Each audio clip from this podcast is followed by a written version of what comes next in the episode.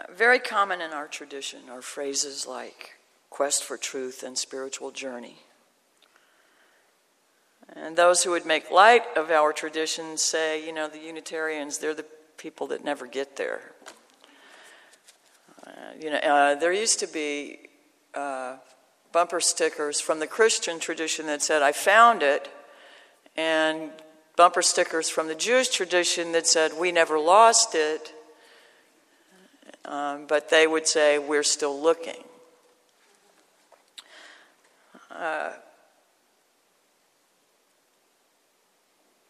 The Order of Service cover shows ten Zen pictures, or one version of ten Zen pictures, about the ox herder, or called ox herding, I guess. It goes through, um, it's a teaching tool in the Zen tradition. It's a teaching tool about the path to enlightenment and the stages of the spiritual journey. Uh, the progressive stages of a search for truth and meaning, for that which is ultimate and which is sacred. This is represented, what the ultimate is represented by the ox. And the individual is, the herder is the individual, and uh, one that is seeking. The series begins by pointing to the idea that everyone is searching for something, though initially we don't know exactly what that is. What it is that will make life meaningful and bring lasting happiness. We make an initial effort in our thinking uh, to find what is hiding. And that search begins a whole lot like looking for the glasses that you're already wearing, or the that are sunglasses that are sitting on top of your head, or a hat that's already on your head, keys that are in your pocket or in your hand. The second picture, called Discovering the Footprints, brings hope to the solution that the solution isn't missing forever. Um, While here the ox herder has perceived his own distress, there are indications that there's, there's is this ultimate something, uh, though everything, everywhere is real evidence. We can become quite caught up in our thoughts and our talking about problems and lose ourselves in the pathless places. Here the student is told to stop and not to speak. And he begins the practices and disciplines that will help his illusions and distractions fall away. In the images that follow, the ox herder comes to glimpse through direct experience that which is ultimate, begins to think he can control it, moves into awareness that those ideas are also illusions, and by the sixth image, riding the ox, he has become harmonious with his own nature and the nature of reality. There's some concert happening. There's great satisfaction and energy uh, for what is wholesome and freedom, uh, with freedom from old fears and anxieties. Much like when standing alone, surrounded by the wonders of nature, makes our the illusions we carry about ourselves and about our world fall away. When you're standing out, surrounded by nothing but nature, if you ha- if you ever enjoy that opportunity and stand there alone,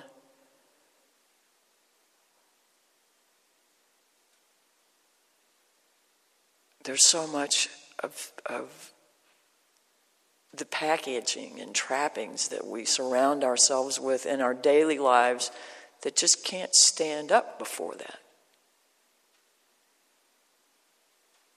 And it falls away. Next come the ox transcending, being being transcended. The ox didn't transcend, The ox herder transcended the ox. And then the ox herder transcends the ox herder.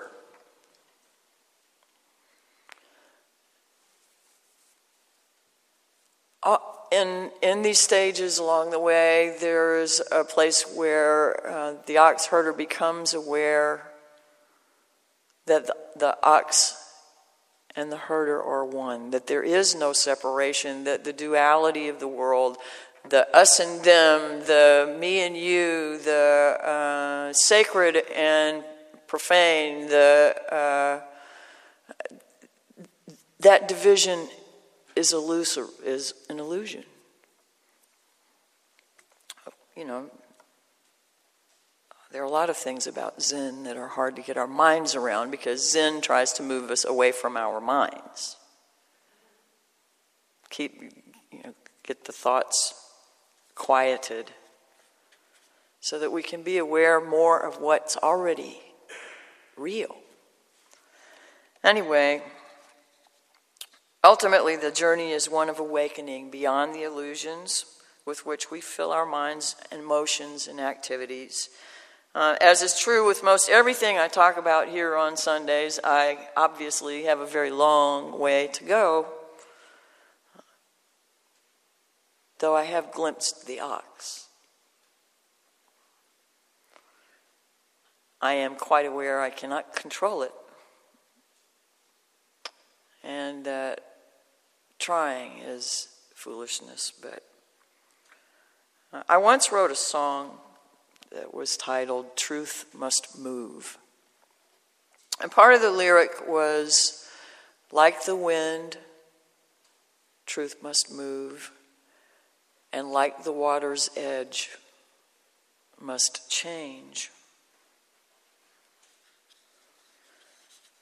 Still, wherever we are along our journey, this road, this quest, this search that is Unitarian Universalism, we profess to value truth.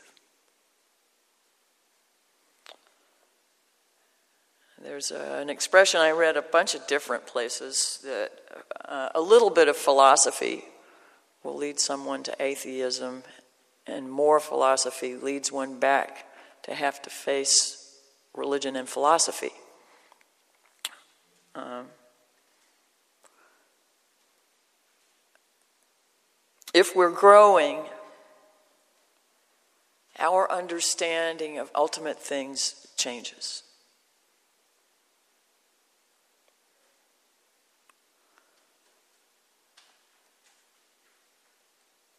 Truth and reality are being altered constantly within our experience, because each thing that we experience and consider and absorb gives us new information. It gives, it can, it can give us a more informed perspective. Hopefully, by the time we reach adulthood, we have better understanding of some things than we did as children. Although, like the reading said, children have a lot on adults. With the things that our wounds along the way help us to ben, begin carrying. Um, there was a story that I can't ever find on the internet, but I, though I'm sure that's where I first saw it, about a man that was on an airplane, and he was being rude to the stewardess, and he was being rude to the person next to him, and just curt and short and uh, snarky. And the guy that was sitting next to him on the plane was getting really put out about this. He had been trying to be patient, but the guy kind of wasn't letting up. And then the man left to go to the facilities. And the, the man who had been sitting next to the snarky guy made a comment to somebody else on the plane, and the guy on the plane said, "Well, he just lost his wife and son."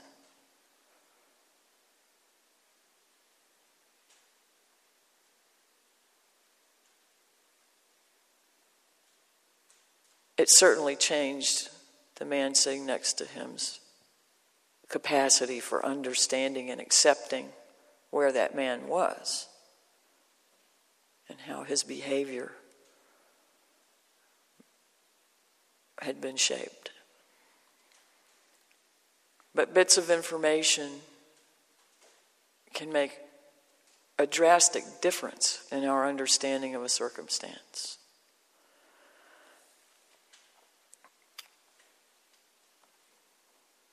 We never have all of the truth, so we chase it like the ox herder chasing the ox. And if we're fortunate, if we reach places where we have new vistas and and the understandings go through paradigm shifts, that keeps it really interesting. While some or many of our childhood lessons may have discouraged direct communication with others, our task now is to be more mature and to move beyond some of those coping and defense mechanisms and survival skills we developed that have now become liabilities and stumbling blocks to our own well-being and character. We've all been modeled by our pain, as well as by what beauty we may have known. But before those lessons of the world's untrustworthiness, there was a child in us that can be reclaimed in a responsible and not naive fashion. But it does take a willingness to stand before the pain of the world. And that takes a lot of courage.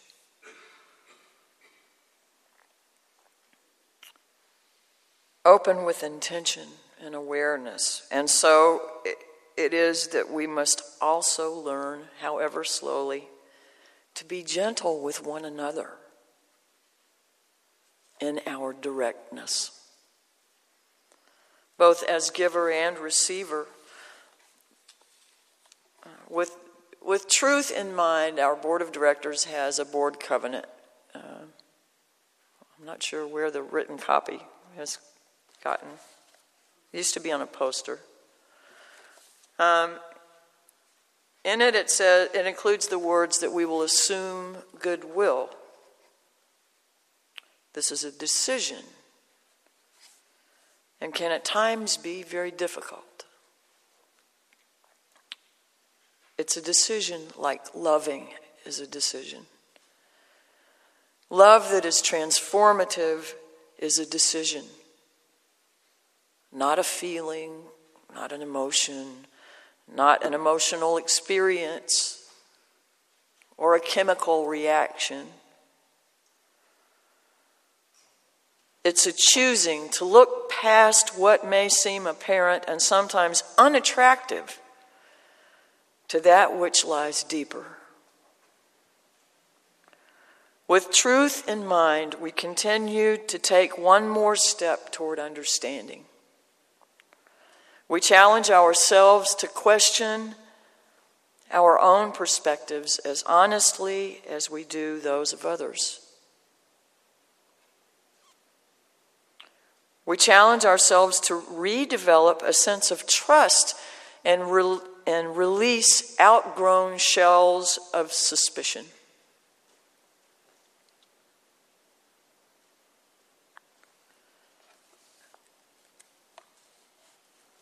I have two poems, and, I, and I, I'm having a hard time deciding which one to close with.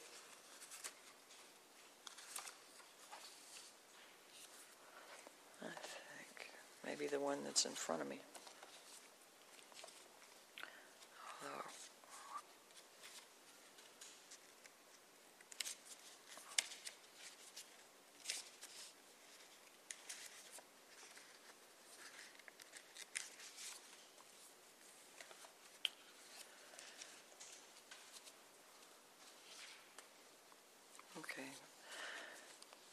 The Buddha's Last Instruction by Mary Oliver.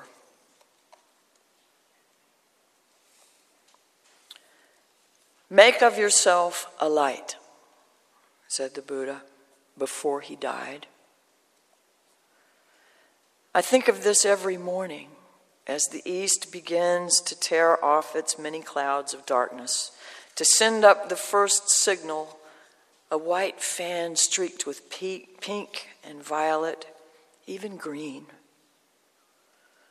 An old man, he lay down between two solid trees, and he might have said anything, knowing it was his final hour. The light burns upward. It thickens and settles over the fields. Around him, the villagers gathered and stretched forward to listen. Even before the sun itself hangs distracted in the blue air, I am touched everywhere by its ocean of yellow waves. No doubt he thought of everything that had happened in his difficult life. As it blazes over the hills like a million flowers on fire, clear on fire. Clearly, I'm not needed, yet I feel myself turning into something of inexplicable value. Slowly, beneath the branches, he raised his head. He looked into the faces of that frightened crowd.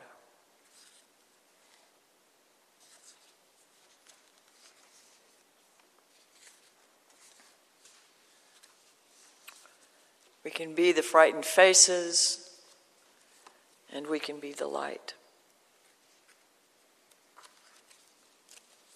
I think I'll do the other one also. This is by William Stafford, called An Afternoon in the Stacks. Closing the book, I find I have left my head inside. It is dark in here, but the chapters open their beautiful spaces and give a rustling sound. Words adjusting themselves to their meaning. Long passages open at successive pages. An echo continuous from the title onward hums behind me. From in here the world looms.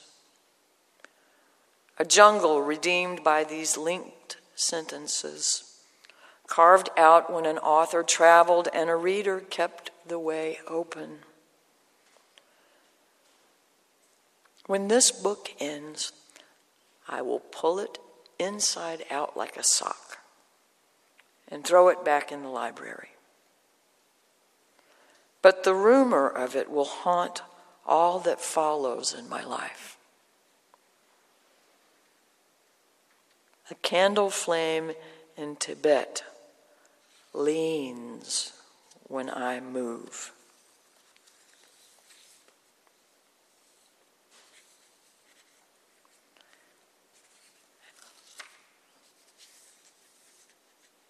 Our felt, our effect is felt.